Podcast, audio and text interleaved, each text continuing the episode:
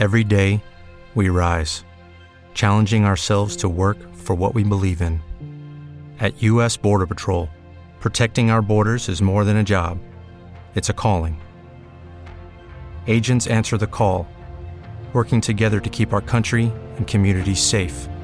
If you're ready for a new mission, join U.S. Border Patrol and go beyond.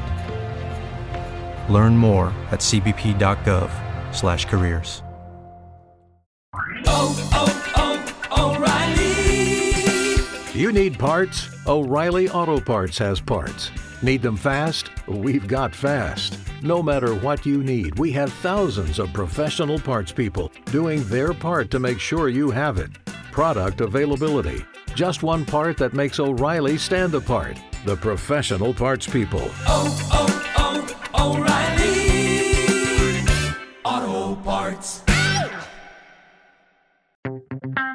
I actually had the first overall pick and I took Kris Bryant. Everybody like laughed at me. on varsity. You are listening to the Commissioner's Office. Here's your host, the Fantasy Baseball Commissioner himself. Hello and welcome to episode 3 of the Commissioner's Office. I'm your host and the Fantasy Baseball Commish, Nathan. You can follow me at Dynasty One Stop and find my website and commissioning service at my website that's linked on the Twitter account. Today we are joined by two esteemed guests and members of my 30 Rock Dynasty League, and we will be back to talk to them after this.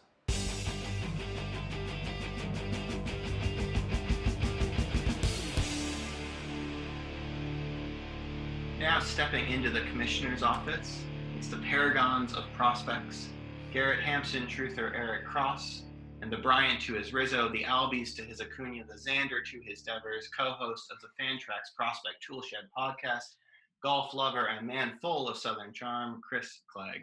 Guys, thanks for joining me. Thanks Oh, for having man. me. How's it going? Good. How are you guys tonight? Love the intro, man. I appreciate it. Yeah, that, that was a, that was an exceptional intro. Yes, love it. It's always always an honor to be joining, man. So I'm excited to be be in the commish office tonight. Excited to talk a little fantasy baseball. For sure.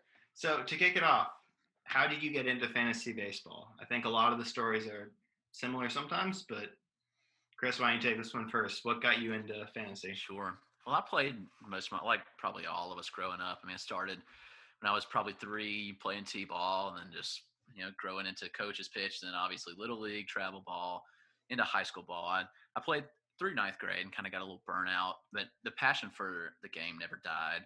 I remember, still remember my first Braves game pretty vividly when I was young. My grandfather took me, and just remember so much about it. So always had just such a passion for the game, and probably when I was in high school, I started playing just with some friends. It was nothing ever competitive or that serious. We never put money into it. And then 2015, um, I had a buddy ask me to join pretty highly competitive redraft league that, that he hosted every year. And that was the first time I ever played for money. And I ended up winning the first year and it just hooked, man.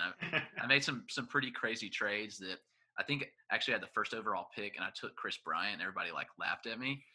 And That was I think it- for that. and I think it was actually 2016 because that was his big Yeah, year, so it didn't turn out too bad. Season. Yeah. Yeah, and so everybody was like, "What are you doing? Like, why didn't you take him out, Mike Trout?" I was like, "I don't know. I just think Kris Bryant is like is, is worthy of the first pick."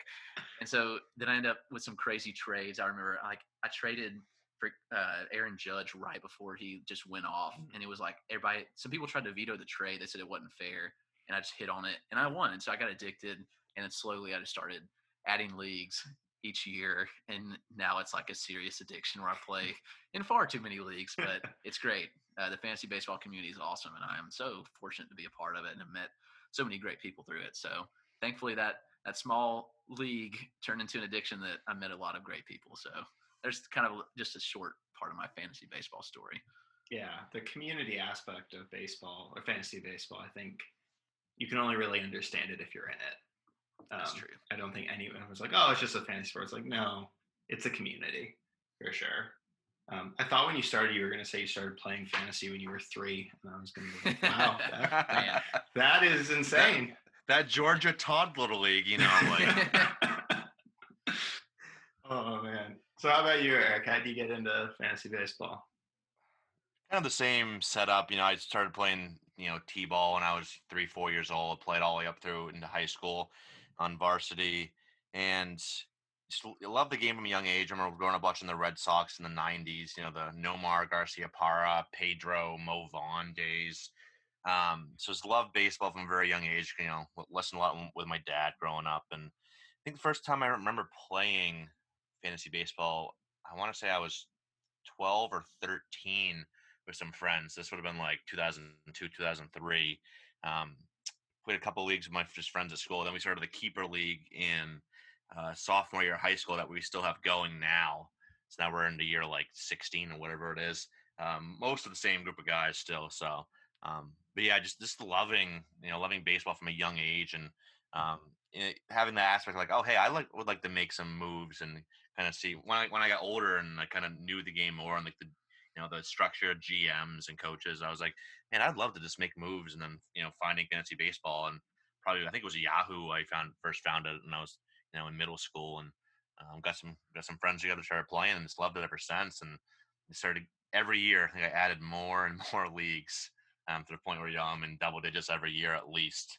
Um, so yeah, it's just it's, so, it's been so fun. Like Chris said, the fantasy baseball industry it really is you know top notch. And having the chance to interact with these people and then meeting a lot of them at you know the first pitch events in Arizona last fall and then Florida this spring right before the pandemic started. I remember actually being in the Tampa Bay airport at 6 a.m. with my freaking coffee, um, scrolling through Twitter, and that, that was when like the first two cases in the Tampa Bay area were reported. So um, that was right right before Corona really broke out. But yeah, the community is just a great community. Um, they rally around each other, help each other out. You know, always help people grow. So uh, it's, it's it's been a blast just to you know pl- play fantasy now and write about it too. Yeah, for sure. Okay, so that's how both of you got into fantasy sports, fantasy baseball. Um, I'm curious how you developed from that to sort of the type of work you guys do now, writing at Fantrax, doing all the prospect analysis. There's a lot of people who play fantasy baseball who don't get that deep into the analysis and rely on people like you for it. So, how did you get there? Start studying all that, uh, really get into that. Yeah, so with me, it started out. I had wanted to do a little bit of writing on the side, um, and my buddy Greg, who um, he got the Fantrax like the weekly email, uh, whatever newsletter you, you can call it. Um, he sent they put out a thing back when they started the HQ side uh, almost four years ago now. It was like March of uh, 2017, and he's like, "Hey, uh, this Fantrax place is looking for some writers." And I'd only played one league on Fantrax at that time, um, which was a, believe it or not, a fantasy EPL soccer league. Even though I know nothing about soccer, it was like my buddy was doing it. He's like, "Hey, I need one more." I'm like, "Sure, I'll set my lineup." I don't, I know two players in the entire league, but um, so that was actually my first league, and then on on Fantrax, and yeah, he sent me the, um, he forwarded me the email that they were looking for writers, and I submitted a piece on uh, an Austin Meadows breakdown when he was still one of the uh, top prospects in baseball back in the Pirate system. That was my first ever article on Fantrax, actually, and um, yes, and then started with Fantrax and been there ever since. Also, you know, wrote for Fantasy Pros for a little bit as well, um, back in 2017, 2018. But uh, yeah, and just helped them grow the site to, to what it is now. So I'm the only one left from the original group of people, actually. um, now, that Tim Wagner has uh, has moved on, but um, yeah, just been staying there and growing as a writer, learning as much as I can from people in the industry, both in you know the fantasy side and the prospect side, which is another great community as well.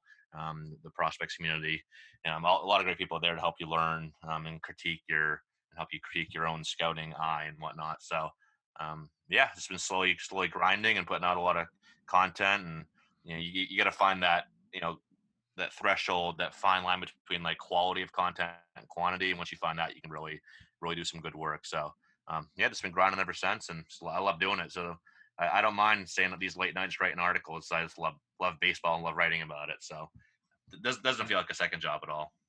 Nice, yeah. Fantrax has certainly grown so much. I think Oh, we yeah. flipped the leagues that we had on Yahoo over th- almost three years ago now, and never looking back. Especially for Dynasty, it is, in my opinion, the only option. Oh, absolutely, absolutely. And then the HQ side, I, I don't, I don't see the numbers for the the platform side of it. Like I don't know how many users are on the platform.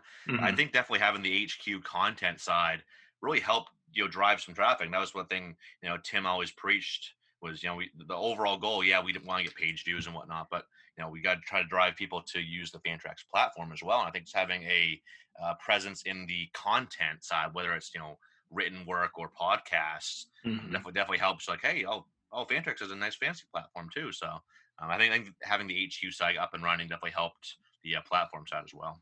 Yeah, yeah. And I don't even get sponsored to say that. I just think it's true. so, Chris, how did you kind of grow from winning some money in high school to writing for Fantrax? Yeah, so my interest really started with TGFBI. And so I kind of got bored with some of the leagues I was playing. And I saw this league called TGFBI. And I was like, this would be pretty cool to play against like these guys that I read their work. And I was like, maybe I should try this. And so like I started this little blog like last probably late 2019. And I wrote a couple things. I did some positional previews.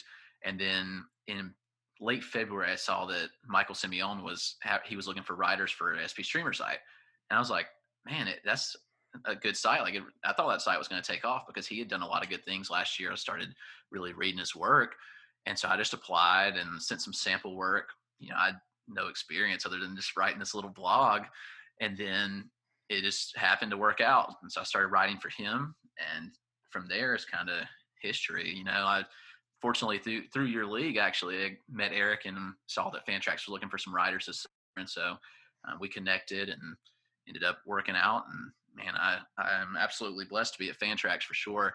It's funny because I always looked up to Eric and his work, and we we even pulled up some tweets from like 2018. I was I was the guy that like sent Eric like trade questions and stuff for Dynasty. Oh, And so now being on a podcast with him and writing with him is just a real honor. And so it's super cool to be able to do that. And um, no, th- thankful for the opportunity for sure to be be with you and work with you. But I just think it's cool how it all worked out. And uh, man, just grinding. I think I was looking at the numbers. I've done 63 Fantrax articles now since uh, July. dang. so freaking grinding. It's been a blast. And so, like you mentioned, it's it's hard to find the balance sometimes with quantity and, and quality. But when you find it, you just just do it and and roll with it. So man, it's been really cool just to see my growth. And it's honestly only because of the support I've gotten. Like if if Michael had never taken me on in the first place and promoted me, and I would never be where I was today. And so him giving me that opportunity was real special to me also. Yeah, yeah, for sure. Uh, so, like you mentioned, you guys are both in the 30 Rock League. Um, last episode, we talked to Jordan, so the listeners know kind of the complexities of that league and how deep it is. Um, so, we're drafting or trading right now between our first and second years. Last year, you guys ended 22nd and 30th, respectively, between Chris and Eric. The Um, thirtieth is putting it nicely too. I was thirtieth by a freaking mile, if I recall. but that was all going according to plan, though. I'll say that. Yeah. So, according to plan, what was the plan going into the draft in last year for that? So with it being such a short season, and I knew a lot of people were going to try to win now, but I was like, it's such a crazy season. Even if you have a stacked team, you could finish middle of the pack in, in a two month season. Mm-hmm. So I quickly, I was like, all right, let me see how the draft board falls. And quickly, I saw everybody was going win now. So I was, I already had, I forget, I think we were like third round in. I'm like, no, I'm, I'm just going full like win later mode.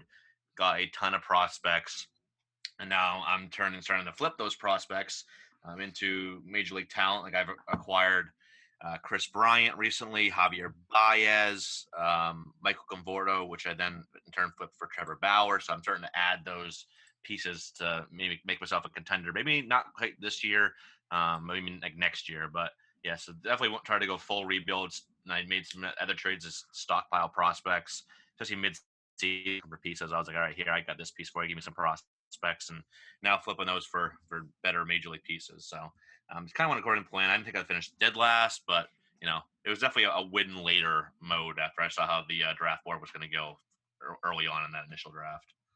Yeah, and if I'm remembering correctly, did either of you bid for the invisible hand? I did not. I, No. Yeah, I didn't think so. Um, I usually Which- don't. I don't. I don't know why. I've never. I've never been one to like, as I don't want to. You could get that first pick, and oh great, you have Acuna or you have Soto or whoever you take up there, but it's like at what at what cost? You know, I think the person that what was the highest they lost like half like- their keepers. Yeah, it's the team Jordan took over. He's keeping 18 next year. Yeah, I was like, I was like, um, that's that's just tough, especially when you don't have all the depth and the prospects. So yeah, it's great you have a stud player, but you know, at the same time, like I have Kyle Tucker and you know, thirty additional keepers. So Well, we got the obligatory Kyle Tucker mention in. I got to get that in. in. Uh, so so now you're going to get the first overall pick in. Isn't that how? No, in because we delayed the first. No, it'll just be next season standings. Oh, Um, dang, Yeah. yeah, I know. I tried figuring that out too. I was like, do I get Elijah Green? I was like, dang. well, you could probably try to trade for it now if you can project who's going to end last. But it's true. Yeah. yeah, Yeah, because I you tried to- Scherzer in the third, Eric, and then just completely changed directions. yeah, and I ended up trading Scherzer to Jake, I think Devereaux Jake during the draft. Yeah. for. I remember getting Dustin May, who, I, Mhm. who I've since traded again. Um, I forget who else I got. Did I get Tucker? No, I didn't get Tucker on that deal. No, Jake would have never have drafted Tucker. Um, but yeah, I, I, I remember it was, it was Dustin May and some other some other younger pieces. I forget who. But did take Tucker. Oh, Waterloo. Michael did. What pick did he? him. Where did he go? Third round. Dang man, I wish I could have third round of a thirty team. That's nice. yep. You know, and I- I will always go back to my first five tool appearance, and I told everyone to buy low on Kyle Tucker in Dynasty, and Jake laughed at me. Jake laughed at me and told me that I was dumb. He just kidding, he didn't say that, but I look good on that one. you did. Jake Uh. Jake just can't admit that he loves Tucker. Like he put him.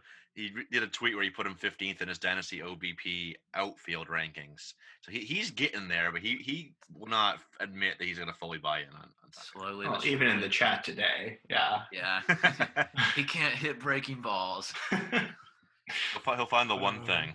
Right. Yep. Yep. So, Chris, what was your approach? Um, had you ever done a league this deep before, or Yeah, I was in another 30 team league that I took a team over, so I didn't draft it originally. Um, and so this was my first time actually like drafting, other than doing, and actually, yeah, probably my first time actually doing drafting a 30 team. I've since done the TDBC, I think that's what it's called. Yep. But um, I went complete win now. I had the 11th pick, and I was so set on getting Tatis at 11, and then he got Mhm. sniped at 10. So I took Lindor. And then I thought that I was getting good value on Altuve in the second. I was like, that's not bad. I forgot what pick number it was, but he fell. I think it was in the 40 range. Like, okay. And I went Springer third. And then I took Spencer Howard, which, you know, I was like, okay, I'll get a young piece that will come up this year and and also be long term value. Oscar Mercado, that was bad. That that didn't work out. That was just really bad. Lance McCullers, you know, he was up and down. Hunter Dozier, Josh James, and then well, I, hit, I did hit on Corbin Burnes, but I anyway, like that you just skipped Sam Hilliard there. yeah, he's, he's, How the Rockies. We don't speak of what they do with young players. He's still not going to play, even though they got rid of Dahl. They still won't commit to play him. well, him, You you No, know, no, they'll you just sign Matt people Kemp. you know many people tweeted at me after the that Dahl? Like, I literally had either in a comment or a retweet, or it was like twelve to fifteen people were just like, "Oh, I bet you Eric Cross is happy." Uh, it's like, well, I'll, when he's in the opening day lineup, I'll be happy. They'll re-sign Kevin Pillar, and then they'll trade Arenado and sign Maikel Franco to play third. So it just Yeah, it's, it's just not going to work. But so I went complete win now, and it, it completely bust. Like I shouldn't have gone this strategy. And then mid-season, I was like, I was in the twenties. I was actually like 27th when I decided to tear down, and I actually got better after I tore down. I'm not sure why. I was trying Probably to other people got worse. Right. I was trying to compete with Eric for last place because in my brain I was like, oh, I can get that. I knew that the 2021 draft was inverse standings, but I was like, maybe for 2022 I'll get that pick, you know. But it didn't work out. I got better somehow. And since this since the offseason, I was like looking at it, I'm like, you know what? I've got some prospects I think I can flip for something. So I've made a couple moves. I still want to make more. I I think I'm gonna go the competing route. So if anybody in the league's listening and wants any of my prospects, you know, come at me, I'll I'll gladly deal them because I've watched I watched what Eric did and I watched Eric get some awesome deals. I'm like, dang. And so I was like, you know, and it made me really rethink this. And I was I've chatted with some people about it. I'm like, I think that sometimes we value prospects too highly in dynasty leagues because of the fact that, and I know Kris Bryant's down. You traded Kristian Robinson for Kris Bryant, right? Yep. All right. So Kristian Robinson obviously is extremely high ceiling, but pretty low floor guy. At his peak, I would still say Kris Bryant is probably better at his peak. We saw Kris Bryant's peak. Kristian Robinson will never hit that. That's know one one Bryant- 2016 pick, Kris Bryant, right there. Right. There you go. Yeah. there it is. And so I was like, man, people value prospects too highly. I'm like, I'm just going to try to flip all these guys, you know? And obviously didn't have the, the prospect pool you did, but I'm going to attempt to do that a little bit and made a couple trades to get some pitchers to bolster up the pitching staff. Try to buy low on a few guys, but we'll see how it goes. Need some few more bats, but That, that was exactly my strategy. Was especially a lot. I traded a lot of like the low level guys. Where like for one example was Luis Matos. I traded them. I think the Javier Baez deal. I can't remember, but you know Luis Matos. We talked about him, Chris, um, last week on the Tool Shed. Where it's super high upside, could be a, a you know one of the top prospects in baseball next year or two, but he's still a few years away. There's a chance he never makes it to, into the majors. Like people think like you know the Kristian Robinson, Kris Bryant deal. Yeah, Robinson's got super high upside, could be a you know all star caliber outfielder, but that's a 90th plus percentile potential outcome. Kris Bryant, yeah, obviously he's kind of fallen off the last few years, but he still has a chance to be you know a very good hitter in, in baseball if he can bounce back. So I'll take the potential for him to bounce back. Maybe not necessarily to his MVP levels, but still, you know, a 280, 25, 30 home run guy as opposed to Robinson hitting his peak. So it's you know people and I I've been guilty of it too, overvaluing my prospects. I think we all have to a degree. Um, but yeah, especially the, the younger guys that have you know a long ways to go. If it was you know a lot of these, if I was trading like you know Adley Rutschman, okay, that's a little bit different. And I did trade Rutschman in a deal actually. That was But, the yeah. Deal too. They were in the same deal. Yeah. Okay. Oh, oh yeah, they were. That's right. Um, but yeah, it's a lot of those younger guys that you know people love the upside, but at the same time, there's a chance they never make it. They could, you know, flail out in high A. You never know. It's so much, Mhm. so much stuff could happen with their development down the road. Um, so yeah, I will definitely trade, you know, a Luis Matos for an established, you know, potential star and Kris Bryant any day of the week. Yeah, we've gotten spoiled by the Acuñas and Tatis and and all these guys and Sotos that have come up and just rocked it. And we forget all the guys that failed that that had their profile, their prospect pedigree and never made it. And so I think that they have really hurt our opinion, I guess, of it. And this made me think. I put out a Twitter poll probably a month ago about Robert Puason, who is yet to debut stateside. And I just asked in a in a dynasty league, and I specifically put over the next five years because I was thinking about TDBC kind of going on, and I was like, who would you rather have, Paul DeJong, who is a boring but solid contributor, or Robert Puason? And it was literally split down the middle. I'm like, five year, three to five years, and Puason might not even He's gonna get Debut? debut for three at least. Right. So it's just interesting. We get all the hype, and that's and we're guilty of that. I mean, we we talk about prospects, we hype them up, and so we're all guilty of it. But I think that it, we need to rethink the way we value them in dynasty leagues. But again, I'll take advantage of that those deals all day. Yeah, Jordan and I touched on this last week. He was saying some of the best prospect people he knows are also some of the most aggressive in trading them. It's like, yep, that's because they know they have low floors often. It is true. So, um, yeah, do you want to talk any more about the KB K Rod trade, Eric? Or we've covered a lot of it, but Yeah, we, I think we pretty much covered it, covered Okay. it all. yeah. So the other trade you made that I kind of wanted to touch on thus far, um, you traded Adley, Luis Rodriguez, Luis Matos to Jordan, who was on last week, for Conforto, Clemens, and Huff. And like you said, you flipped Conforto. Um, and I think I was surprised to see you move Adley just because of the closer ETA. Um, so what were you, what was the thought process there? Um, was it all just this year contending, or Yeah, pretty much. I wanted to get a big bat, and that looks like you know on paper that looks like a big prospect haul, obviously. Um, and you know I, I love Luis Matos, Luis Rodriguez as well. Those are two guys that have played what a combined sixty games in the minors. Luis Rodriguez hasn't even debuted yet because of COVID. So again, those are just two guys that are super high upside, and I had a bunch of those guys too.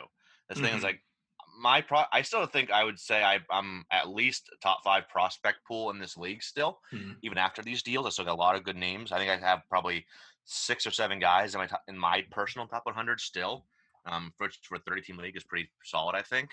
So, in fact, I had a lot of these guys, a lot of the younger, you know, J2 guys, the 17 year olds that I could deal.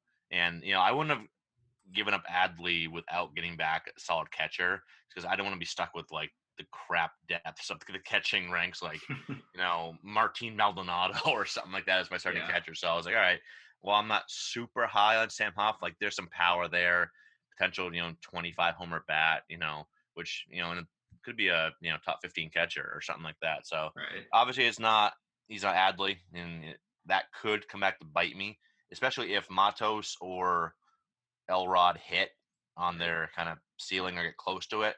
That'll be one I regret. But like I said, I'm just mm-hmm. banking on there's so much time left for those two guys to develop. And yeah, losing Adley will probably hurt. He's probably gonna be a pretty damn good player, but at the same time, mm-hmm. Conforto is a pretty damn good player right now. So and there's a chance Adley doesn't even reach what Conforto's already done, where he's a you know two, Mhm. 280, 40 home run type. So that was kind of my thinking behind that. And at least Yeah. and getting Huff back helped a little bit. Right.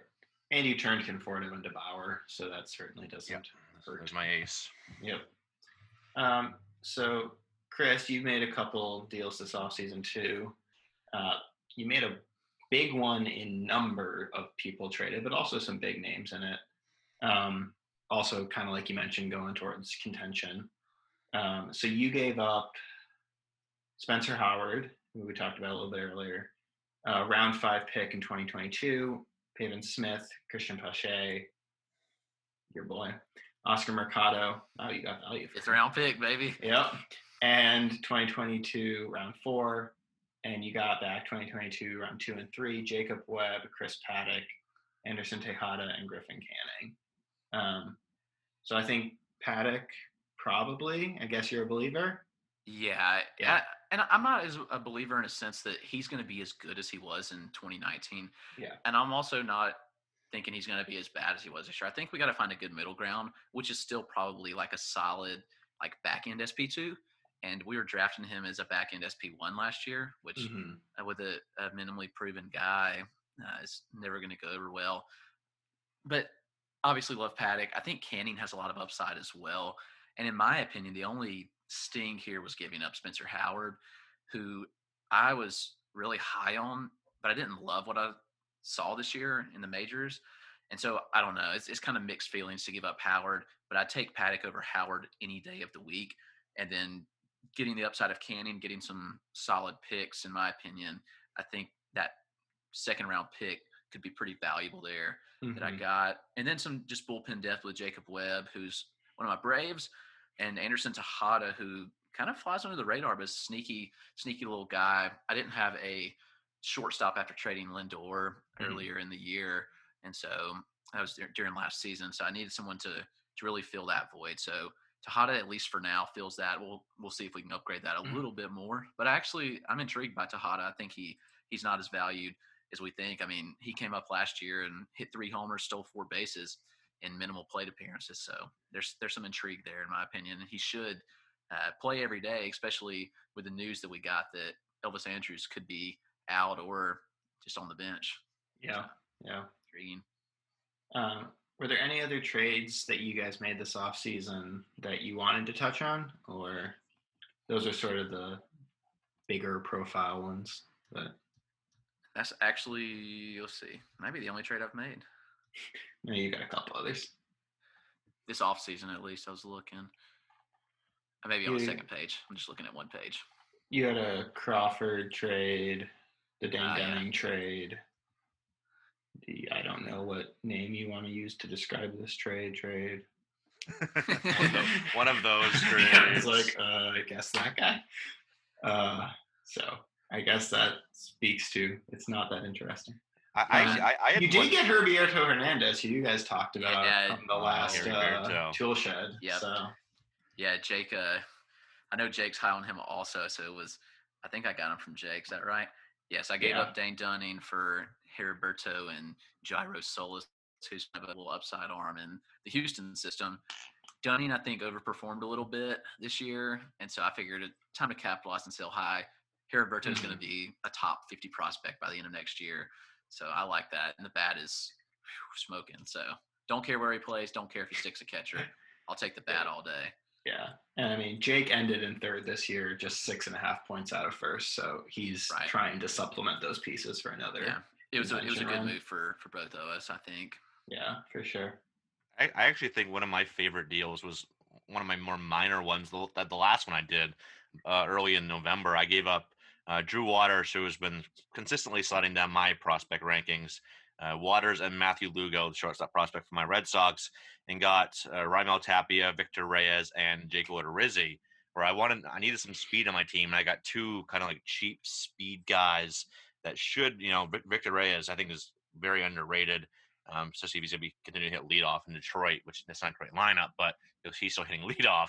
Um, so some solid, you know, batting average and and steals totals there, some runs and Tapia. You know, who knows if he's starting, but you know, that gave me some speed as well for and for this depth of the league. Like, you know, getting to Drew Waters, who didn't really fit my team long term, I had a lot of other outfield prospects as well. Like I got Tucker and Jo Adell, so I already have a young outfield core, so I could get rid of him. And Odorizzi's just some good pitching depth, but it's kind of filled a couple of holes for me without giving up, I think, anything too much that I'll regret later on. So I kind of like that deal, even though it didn't involve like a huge name or anything.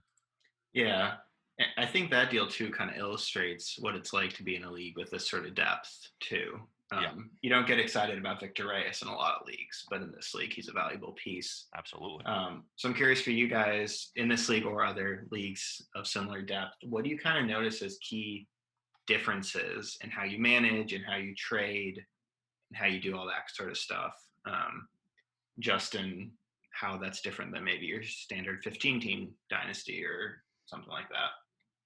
I, I kind of think that last trade is a great kind of segue because you got to care about the the minor deals because while like, you- like you said nobody is going to be jumping for joy when they trade for or draft Victor Reyes but he can help you like these little guys especially in this t- league this deep where you, you think about it like 30 teams like you know Chris you were mentioning how Paddack is a you know we're maybe a back in SP2 I think you probably were mentioning more like in the 15 teamers he you know he's a very good SP2 in a 30 team league where you know he's probably you know what the 35th 40th best pitcher for fantasy I'd say in that range this year how he's being valued. That's a high end too in this type of league so you, you mm-hmm. got you got to really kind of look at the perspective of you know the deepness of the league and now these Victor Reyes which maybe you know are barely getting drafted in you know 12 or 15 team leagues at the very end of the draft you know they can be you know your outfielder, you know your outfield two or three guy so just you you know and add some speed which is even more scarce in the league this deep so just just you know not you know don't shy away from making those little deals that were it may not be a huge impact on your team now but could in the, in the long run those definitely you do a few of those and that's how you really kind of you know help and obviously you gotta have the building blocks but these little deals definitely help too Yeah, I completely sure. agree. Yeah. I was just looking at the team that won last year, and it's not flashy by any means, but there's a lot of depth to it.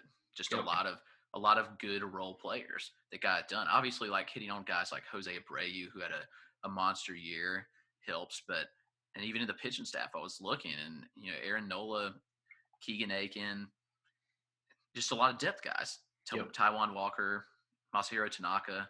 Nothing that's going to blow you away, but if you have the depth, you can compete. I think. Yeah, yeah. Just having the consistent, good, solid role player guys. When I mean, you think about a 30 team league, this is exactly like we're looking at real baseball. And Mhm. so, if you have consistent contributors at every position, you can win. Yeah, yeah. Evan at Hey Evan Shaw, who won. Just yeah, it's a solid team. Nothing all that exciting. I mean, Vlad's his highest value player, but wasn't Right. even his best performer last year by far. It was yeah, it was definitely Brave. Yeah. But Eric's getting Yeah. a flashy team for next year. I, I, I gotta have if so like, my offense right now looks it's Sam Huff, Bobby Dalbec, Jean Segura, Kris Bryant, Javi Baez.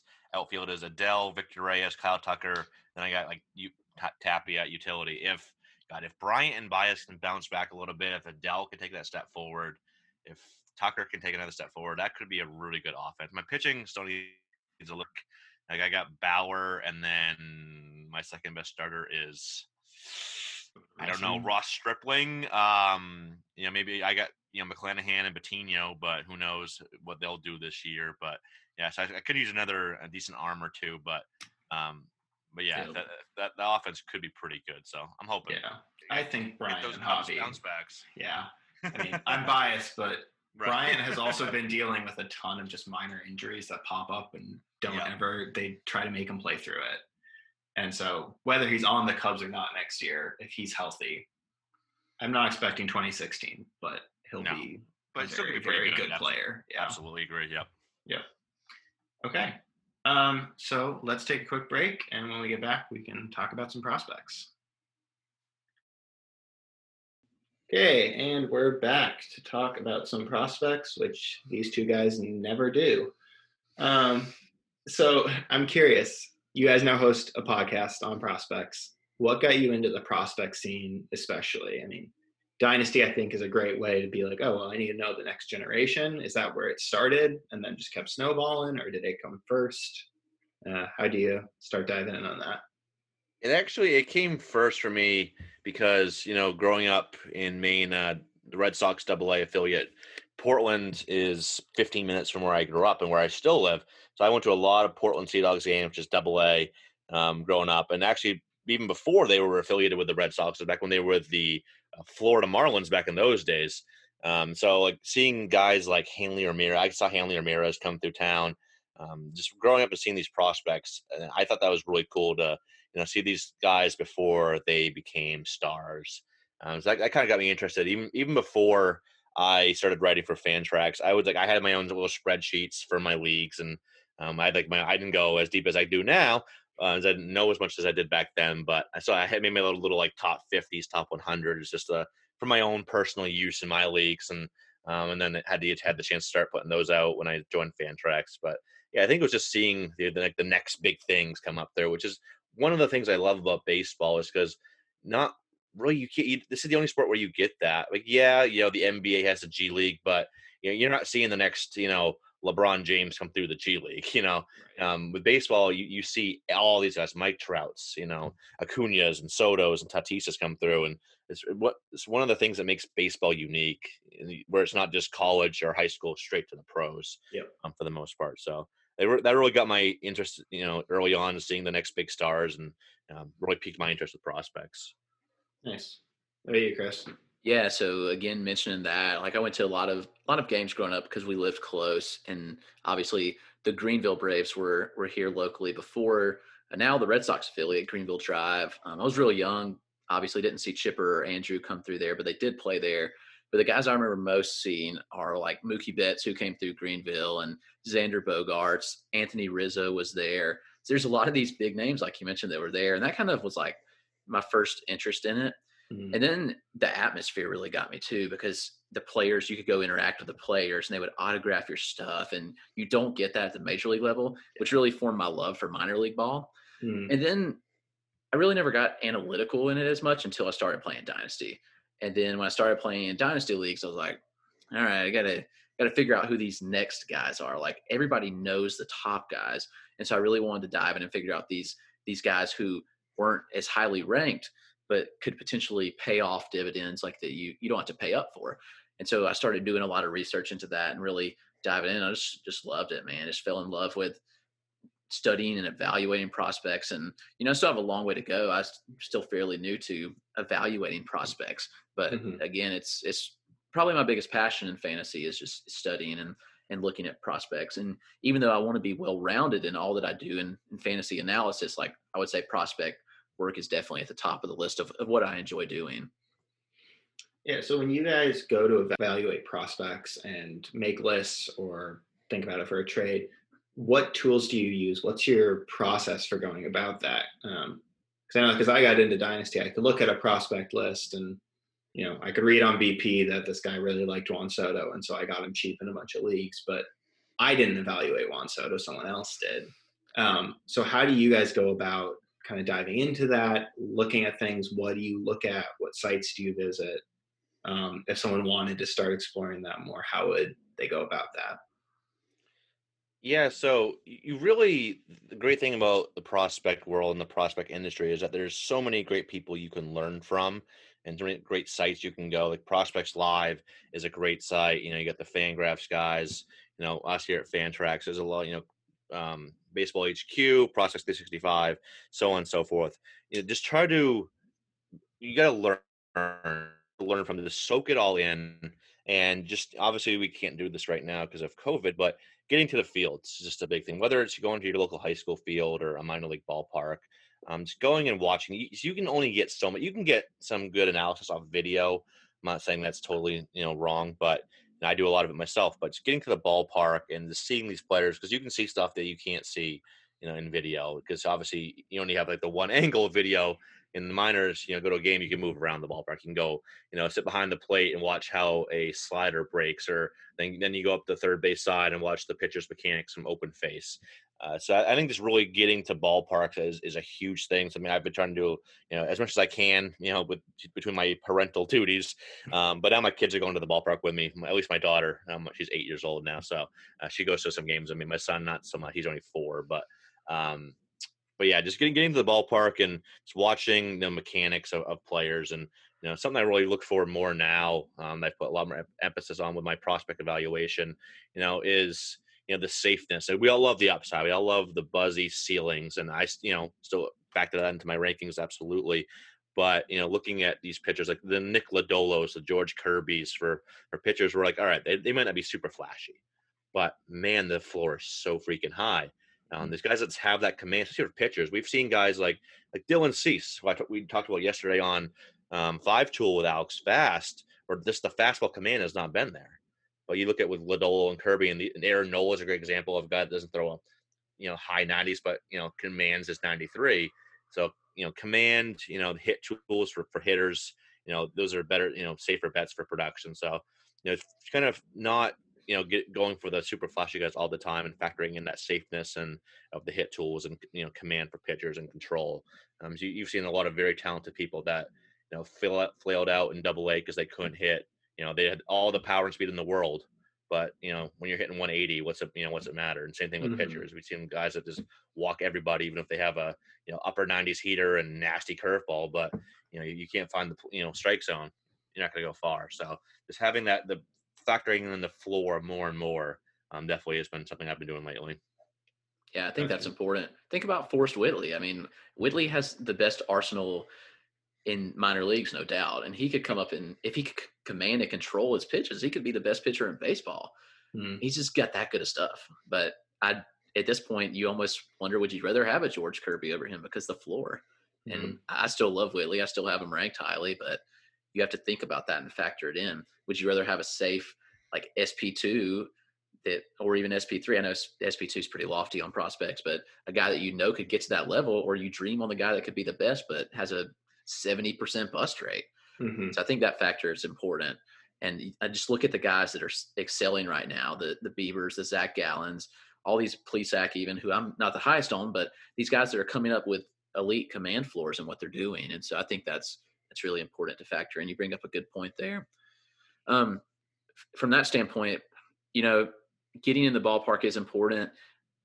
I wish I would have had last year to do it. Obviously, we didn't have that. But mm-hmm. 2019 opening day, I remember um, in, in, Greenville, the drive we're playing West Virginia, which is the Mariners organization. So get to see Logan Gilbert pitch. You see J Rod and Kelenic there. And mm-hmm. it was before J Rod really took off.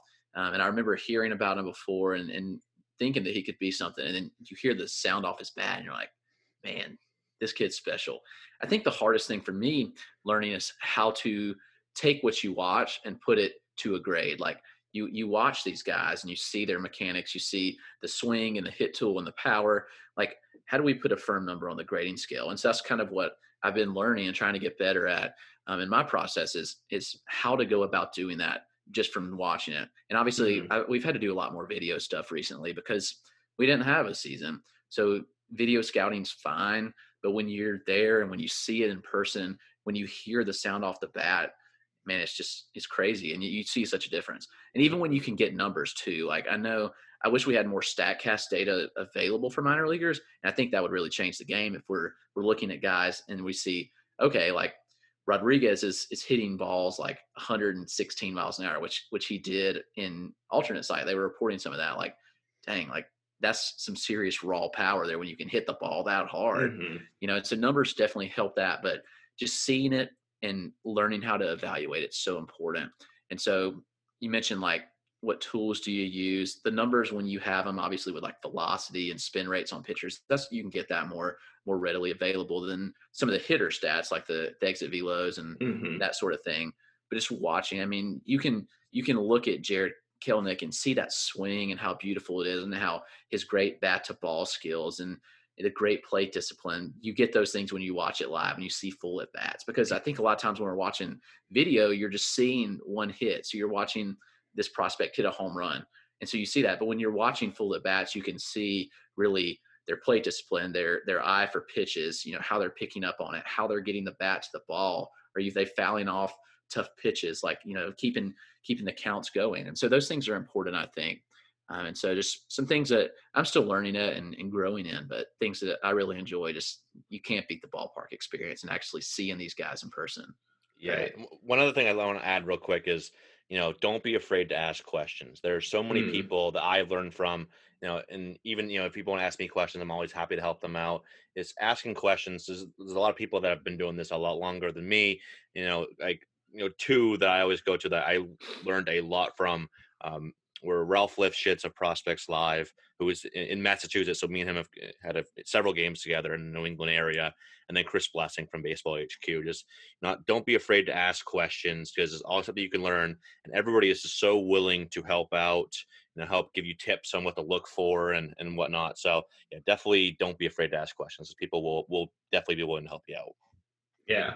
So if if you can't get eyes on a guy, especially given this last year, and you're trying to rank them, see analysis, where do you get those? Are you looking for scouting reports? Just looking at reports out of those camps and fields? Because I mean, you can't hit every game, and so you're not going to see the visiting teams of local parks. Like, what do you do then to kind of dive deep on? Oh, this guy's command or control or bat speed, uh, especially for the not you know Kelenic level prospects of the world. yeah so uh, you know obviously you know doesn't matter how many games you go to you're not going to see everybody right You know, like like me living in Maine, I can't go see you know the Midwest League or the California League or the Southern League or something like that. You know, and Chris sees you know he sees the kind of the southeast part of the country, but he can't get up to the Northwest. You know, it's it's just life. So even if you get to game every day, you're not gonna see everybody. So, but really just finding the people that are like you know if looking at Chris Welsh is someone that sees a lot of the Arizona League Mhm. um, for you know he does the, the prospects one which is a great and he's another one i've learned a lot from too welsh is a great guy.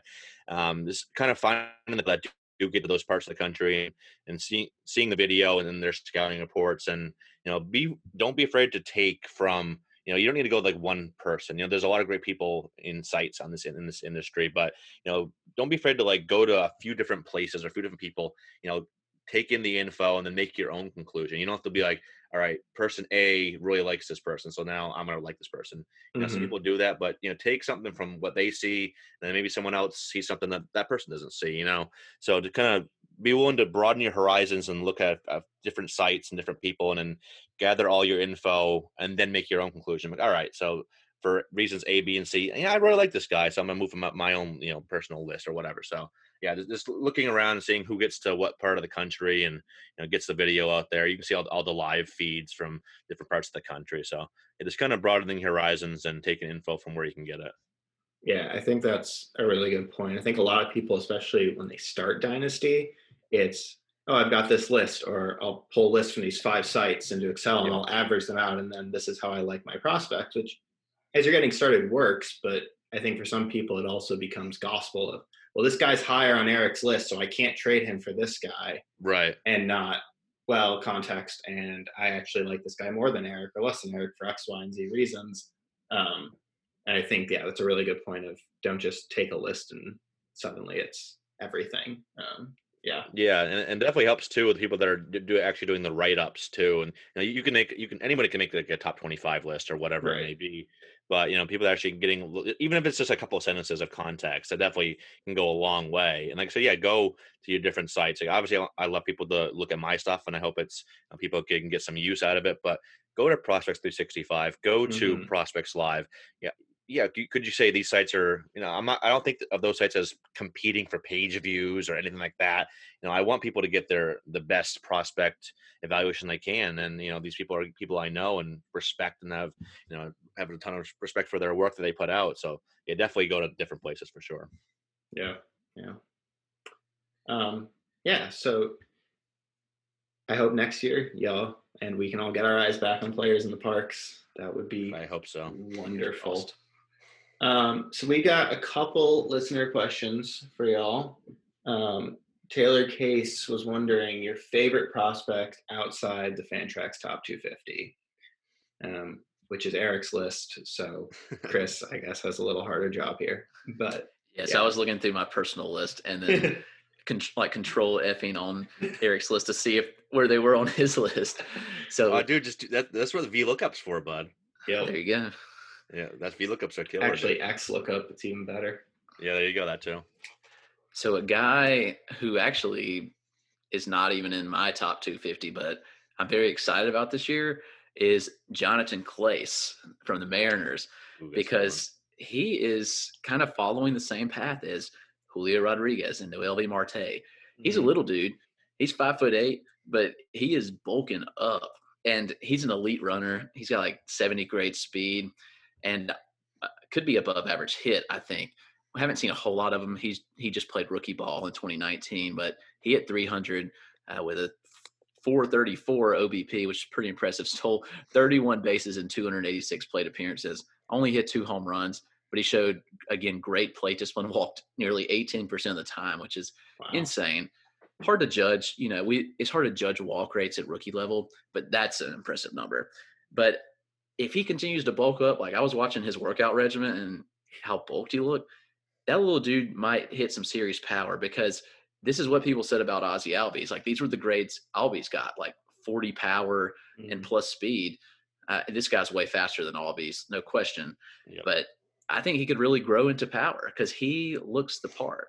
And he, this is the same process that J Rod followed, and and Noel Marte is following now, where where they got bulk and just took off. So Clase is one of the prospects that I'm excited about watching this year, and I, I think he'll really jump up list because he could be above average or better across the board, in my opinion, as long as he taps into that power. Which I don't think he'll ever be a lead in, but if he hits 15 to 20 bombs and steals 30 plus bags, that's that's very good fantasy value. And he's not being looked at that way in dynasty leagues.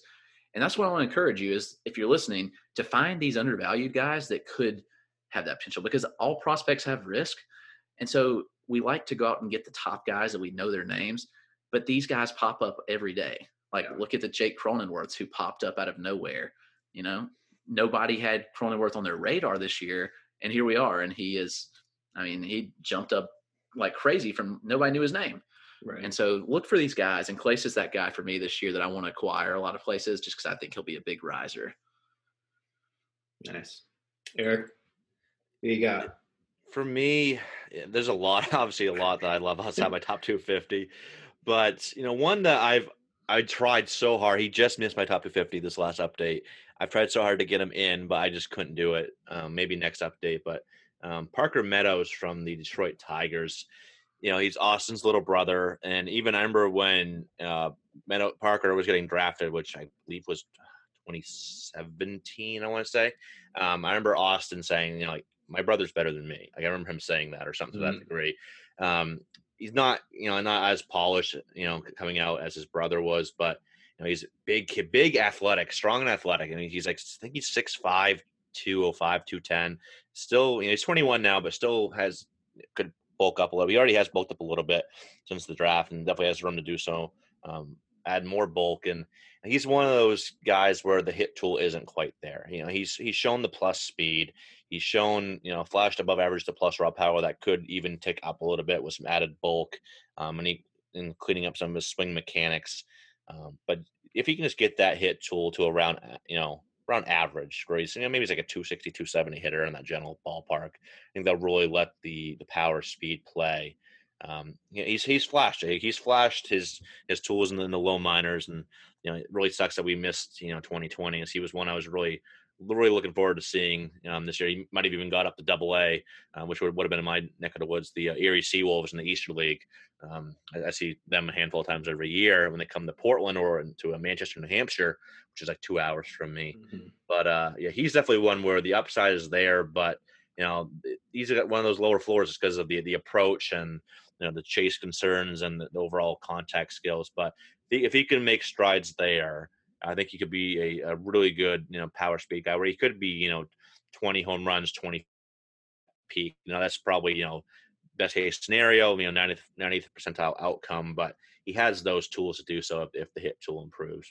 So yeah, he's definitely one I'm, I'm really looking forward to seeing in, uh, in 2021. Nice. So uh, Peter Williams was wondering, is there a prospect position you draft the most besides pitching for depth when you're doing a dynasty draft? Shortstop. 100%. I think naturally it's shortstop because there's so many.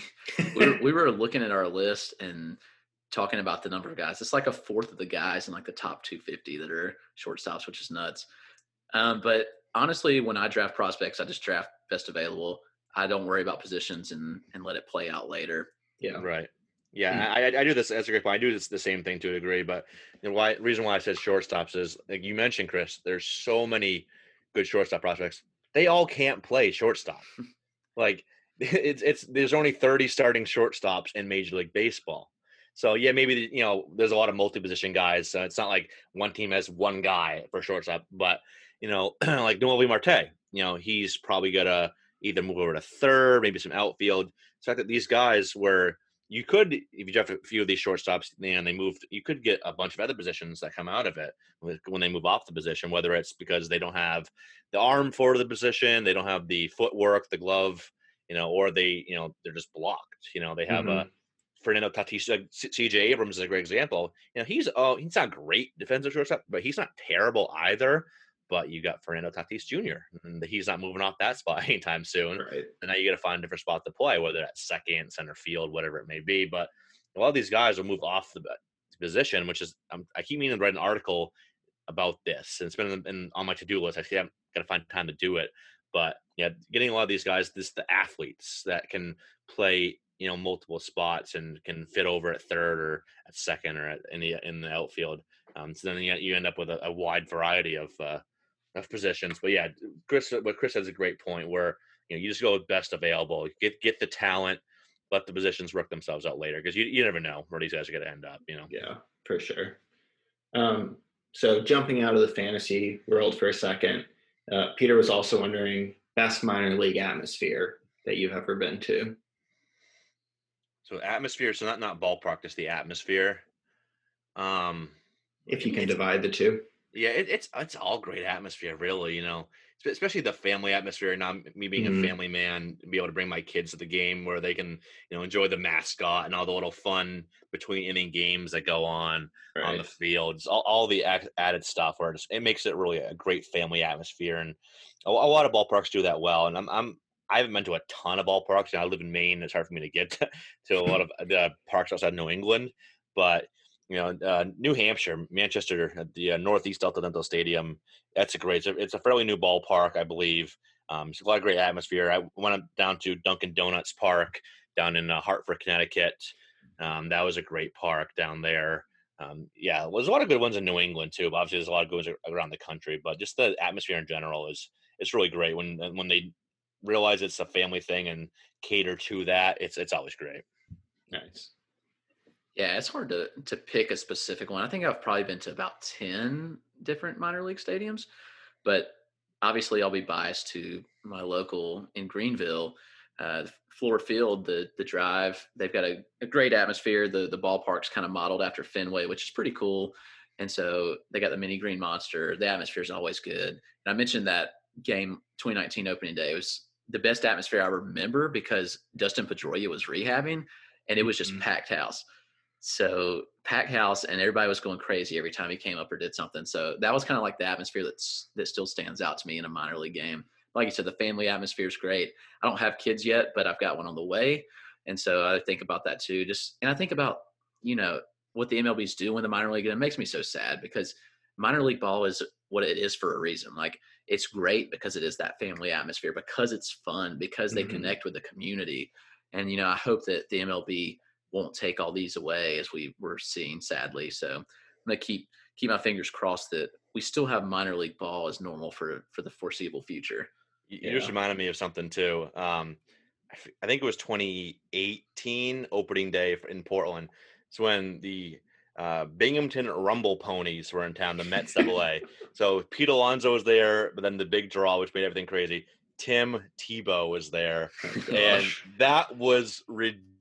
I have never seen um, had in Portland, which I think capacity is six thousand and something there.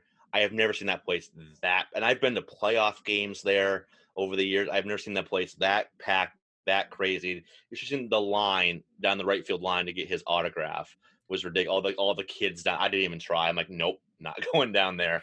Um, but yeah, and, also I. Uh, a Red Sox pitcher was rehabbing too. I'm drawing a blank. It was he's not on the team anymore, but um, yeah, Red Sox pitcher was rehabbing as well. Um, so yeah, and we had another one, David Ortiz rehabbing down here in 20. It was 2008. It was a gift from my girlfriend at the time, her parents, and we all went and we sat out in the right field pavilion seats. And his first at bat, he hits this like short fly ball to right field, but everyone saw the ball coming our direction and was freaking out. I'm like, that is 150 feet short of the wall. Like everyone's like, "Oh my god!" Getting up, trying to. I think it was gonna be a, a home run. Um, yeah. So the the Tebow craze, and then when, when Papi came through town, uh, that was that was great as well. Yeah, Nice. Tebow was actually so he was in Columbia, South Carolina with the Mets organization. The Yeah. one game I went when he was there, he didn't even play. He set out that day. I was like, "Are you kidding me?" And it, like he, he never came out or anything. I don't know what happened, but I was like, "We went just to I wanted to go see him. I want to see if we get an autograph or something." And he didn't even come out or play. I was like, "What a what a poor day to do this." If it makes you feel better, I missed the Pete Alonso Mammoth Blast of that game. I went to get um, I think I went to get a beer or something or some popcorn, and he hit an absolute shot apparently. So and I missed an Alonso Blast. So if that makes you feel a little better. Oh man. Uh, so Mags, who's in the 30 teamer with us, Yeah. um, was asking how should league size and roster size impact dynasty rankings or player values? And with that, what factors or positions would you weight differently based on league size or roster size?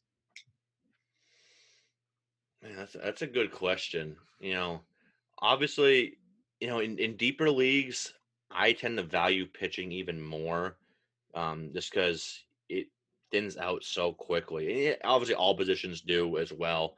Um, yeah, but definitely in deeper leagues, I value pitching more, just because I I, I don't want to be stuck with like I'm trying to think of a middling pitcher here. Like I don't need Jake Odorizzi as my two. You know, something like I don't need this like SP, you know, the 60th or 70th guy being, you know, one of my top guys. So I tend to get a little more pitching heavy in those, just trying to get a couple of studs because pitching is so it fluctuates so much year to year. We've seen it, you know, there's only a few that are like really good every year. We've seen these guys go up and down so much. Um, especially recently with you know the rise of how relievers are being used and pitchers going less. So getting getting those studs that you can rely on, I think that's one thing I take away from from deeper leagues and you know kind of focusing more on, on the pitching and the, especially the high end pitching for deeper leagues. Yeah, I think I definitely agree. Uh, the replacement level is so different when you're in a 30 team versus a 15 team. Yep. And so we talked about that earlier with the depth and how important that is. But you mentioned I actually talk a lot about Max as we DM a lot back and forth, just talking about dynasty and baseball. But eh, thinking about this is tough because like should we have different sets of rankings based on this? I don't know, but definitely factors in how we rank and evaluate players, especially from like a, a prospect standpoint. We mentioned that too. I mean, all day I'll trade Kristian Robinson, who's a top 10 prospect in my book, for for a stumbling down the ranks Kris Bryant because we know we're going to get solid production out of Bryant. And I'm not I'm not overly worried. Even if he doesn't return to peak form, I still think he's more valuable than than K Rob. And that's not to knock that trade. I, if you're listening, whoever made the trade with Eric, it's not knocking that, but it's just, just what I believe. And I'm saying Yeah. sometimes we dream too much on the hype of the prospects. So getting that. Uh, he said, what factors or positions would you weigh differently? Starting pitcher, definitely. Like you said, Eric, that's that's important. I just look in all these redraft leagues I'm doing, how quick starting pitcher thins out, like these best 12 team best balls, and starting pitcher is gets thinned by like, and not even- in best ball, but ADP's like 120. I'm like, man, where all the starting pitchers go? And so having you know several solid arms is is huge in in a deeper league. and even catcher playing a 30 team with one catcher is like playing a 15 with two catchers, and that's terrible. Obviously, like I'm not going to go out and pay up for the best catcher, but having a solid catcher, I think, is it very helpful in a league like this. So you mentioned like Sam Huff, who is probably going to be streaky, but he'll still provide some good value for you. Oh, be a gamer. Like he's like yeah, twelve to sixteen range, I think. Right. Potentially. Better, yeah, it's Right. better than getting stuck with a guy that's hitting, you know, two twenty and playing, you know, only half the time. So I've got Tucker Barnhart as my catcher, so yeah, I feel good- yeah, good- example. Uh, so relating to the pitchers, when uh, Ziggy Bud asked in a 30 teamer, what's the latest you wait to get your SP1? And would you look at maybe a double tap, doing a pocket aces strategy, maybe if you got a late pick one? Um, yeah. Uh, I, th- I think in the draft, I would one of my in thirty teamer. I want one of my first three picks to be a pitcher. Obviously, you have to, you have to see how the board plays out, but you know, and there might be a huge pitching run you miss out. But ideally, and obviously draft slot too definitely factors into it. Um, like if you're back end of you know p- picking 30th, you get so 30, 31, and then pick 90. So maybe you know if you're back end of these types of drafts, maybe in one of those first two spots, you know, will be I'll, I'll take a pitcher. And maybe if I'm picking early and getting like four and then like, you know, two picks right around 60, you know, 57 and 64 or whatever it may be, then maybe I'll probably, maybe I'll wait. But definitely first three rounds in, in League this State, that's where I want my SP1. Yeah. Yeah, and you, I think you have to realize that you're going to be weak somewhere. Like Yeah. in a 30 team league, you're Yeah. not going to after the initial draft, you're not going to be stacked at every position. So if you do double tap on pitchers at the beginning, you're gonna you're gonna miss out on some elite bats. So it's just weighing what you want, and it makes it tough.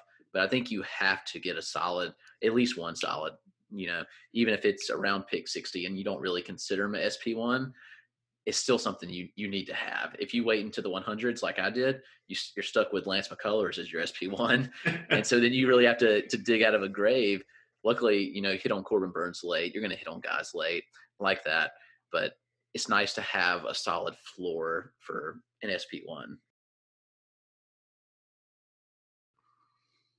Okay, our next question comes from GC Scanner or Sanner. Sorry, dude. Uh, asking about Daz Cameron's late season streak.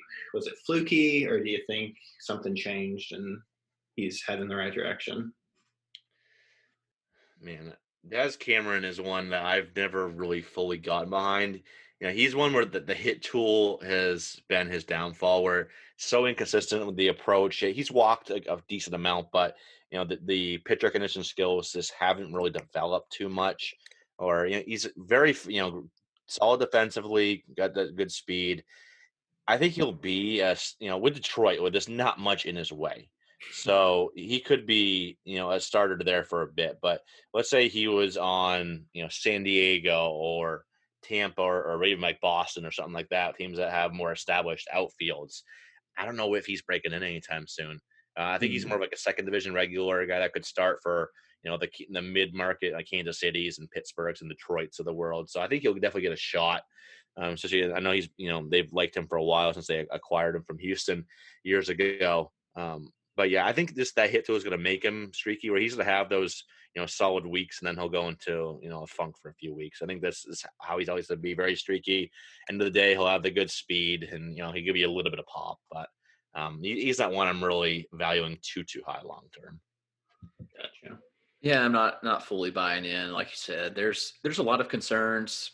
I I really don't see the hit tool developing to average. Honestly, like probably 45 hit, which is Yeah. below average. The power's f- average. The speed's good. The speed's what he's got going for him. But Yeah. again, I just it's not going to play up. He strikes out a lot, which is concerning. So when you're striking out at huge rates in in the lower levels of the minors, you know, you, that doesn't always trans normally translate well at all, honestly. And so I don't know. It's he's going to probably get some run this year. I'm not expecting much at all. He may be a, a decent, super deep late round flyer in like like draft and hold type leagues, but even in dynasty leagues, just I don't know. I just think some people are holding on to the name value because of who his dad is, but I don't see a whole lot to love here. Yeah, I don't think he's going to dazzle us anytime soon. Heyo. um, dad jokes. that's, that's all I'm good. I, I, He was got wait, Eric jokes. was waiting for that, just for me to finish, so you could say that. Maybe. Oh, man. that was the prep Eric did for the pod. Yep. Okay. Uh, Kelly asks, who's a better career, Veen or Gonzalez? I think you guys touched on this on one of the tool sheds in terms of just guys from the last draft. And I mean, Eric, you've got Veen ahead of Gonzalez in your rankings. Yeah. Is that the answer? I mean, yeah. Um, well, they, they mentioned career, so I think Yeah. this isn't maybe it's not specifically a fantasy question, but you know, career. I think this would be very close, honestly, because while I think Veen is a a better overall offensive talent, and he's going to play, you know, probably a corner outfield spot more likely, and then you know, Gonzalez is going to play either second or short. We'll see how um, how Pittsburgh wants to use him, but you know, I think he'll have more impact that way. So overall, I think they're both gonna be pretty damn close. Like, yeah, I have Veen a little bit ahead, but I like Nick Gonzalez as well. He's got a pretty high floor with that hit tool, uh, one of the better hit tools in the draft. Not quite Austin Martin level, but you know, kind of that one rung down from that. Definitely a plus hit, a little bit of pop, a little bit of speed, solid defensively too. So I think that, I think they're both gonna have pretty good careers. But yeah, I'd, I'd give the slightest of edges to Veen because I think he has that potential to be, you know, a, a stud where he could be, you know, the Bellinger comps have been there, and you know, Mhm. you, you hate throwing those types of comps on on young players that are you know 18 and haven't had their you know first minor league at bat yet, but he has that potential to be an absolute stud. So, um, and I think he has a fairly high floor for someone his age too, as well. He's a, he, everything you hear. He's a hard worker, high baseball IQ, just a just a great guy. So. Um, all those intangibles that don't really get talked about too often are, are there for Veen. So which makes me feel, you know, fairly more confident than with most, you know, high schoolers that, that he'll have a pretty good career. But they, they both should be pretty good. Yeah, you, you said it pretty well. I mean, Gonzalez has a really safe floor, I think. He's just going to be a solid contributor across the board. He'll be, he's not going to stand out anywhere, I don't think. Maybe batting average, but overall, like career wise, you, I think that they may have similar careers, but Veen has the, the chance to be like very special. He has that super high ceiling where if he does hit, then he's going to have a special career. While Gonzalez, I don't see him having that that next level. While he he's probably safer than than Veen, just he's not going to hit that huge upside that that Veen could hit. So it's close, but we'll I'll just stick Veen because I I have Veen ranked higher in my rankings, at least for fantasy. Yep. Yeah. Okay. Great. Um, anything before we get going that you all want to plug? Um, definitely listeners should go listen to the Fantrax Prospect Tool Shed if they haven't. Uh, Eric, you're also on Fantrax 5 Tool Pod. You guys like using the word tool in podcast names. yeah, I realized that after we, we made the name for uh, Tool Shed. I'm like, yeah, both my podcasts have the word tool in it. What's, what's going on here? but yeah, yeah, def- definitely. You know, it's been you know it's been really fun. You know, Five Tool has been great. You know, we started that back in March with with Jake Devereaux and Jesse Roche, and then you know Chris and I starting you know the Tool Shed a couple months back. Um, only done six episodes so far, but it's been an absolute blast, and the support has been great. So yeah, definitely go check it out. Leave us, uh, you know, you would leave us a five star review in iTunes, that's great. That definitely helps our, you know, all the placements and you know visibility and all that, all that good stuff. Um, yeah, just check out everything on we got going on HQ. You know, I, I've had to slow down a little bit on the content side as I've been doing a lot of fantasy baseball black book work um, behind the scenes. I'm still writing a ton. Just no, nobody's really seeing it right now. Um, that that's wrapping up within the next week or so here. So we got to send it to the uh, printers in about I think like the 12th or the 13th. So um, then I'll be back up full force, and Chris is hammering out a ton of content. So we got a lot of work there. And then another quick thing. Um, you know, obviously everyone heard about the passing of, of John Calvagno, Sal Notes, and you know, there's a, uh GoFundMe going around. I have it. I posted it. Some others have posted it. You know, Chris Blessings and Ralph Lifshitz. Everybody has really posted it. Um, help his family with the the cost that goes along with a uh, a tragedy like this, a funeral cost and burial and all that. So, um, if you find that and anything helps, or if you just want to share it around, that uh, that helps as well. But um, yeah, so I have that on my page. If you want to take a look at that. Okay. Yeah. Anything in particular you want to put out there, Chris? No, man. He said he found out work on Fantrax HQ and the podcast over at the Tool Shed. Um, thank you again for all the support. Still new, but man, the reviews and ratings have been great, and all the comments and those that have reached out. Extremely thankful for that. uh, you guys are the reason that we do this. You, the reason we pod, the reason we write, because of the Yep. support of the the readers and the listeners. So we couldn't do it without you. So thanks. I also want to plug Nate because he does so much behind the scenes commissioning leagues, and that's not a fun job, but he does it. and so he's just starting up this podcast. So y'all be sure to give him a good uh, rating and review also, so we can get the word out about his new pod. So man, thanks for having us on. yeah. Thanks both for joining. Yeah, thanks. This was this was a blast. Yeah, for sure. Take care, guys. You too.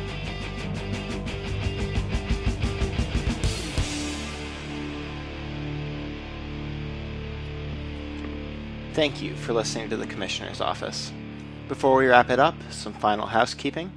If you want to join a league like the 30 teamer we talked about today, we've got a few spots left in a new 30 team Roto Dynasty startup. If a 15 team points or 14 team head to head Dynasty startup is more your speed, we've got some openings in those as well, and of course, all of them are on Fantrax. Reach out to me on Twitter for more information on those. Don't forget to follow Eric at EricCross04 and Chris at RotoClegg. You can catch them both on the Fantrax Prospect Toolshed and Eric on the Fantrax 5 Tool Pod. You can also read them over at Fantrax HQ. You can follow me at Dynasty One Stop and find links to open leagues and my website to learn more about the services offered. Feel free to email or DM me any questions about the leagues or anything else fantasy baseball. Links to follow Eric, Chris, the podcast, and me are in the show notes. Also, the page that Eric mentioned to help out John's family in the midst of this tragedy is linked below as well. Finally, please remember to rate and review the podcast on your preferred podcast platform. You can support the pod through the link in our show notes. That's all from the Commissioner's Office. Until next time, stay safe, stay sane, and always read the Constitution.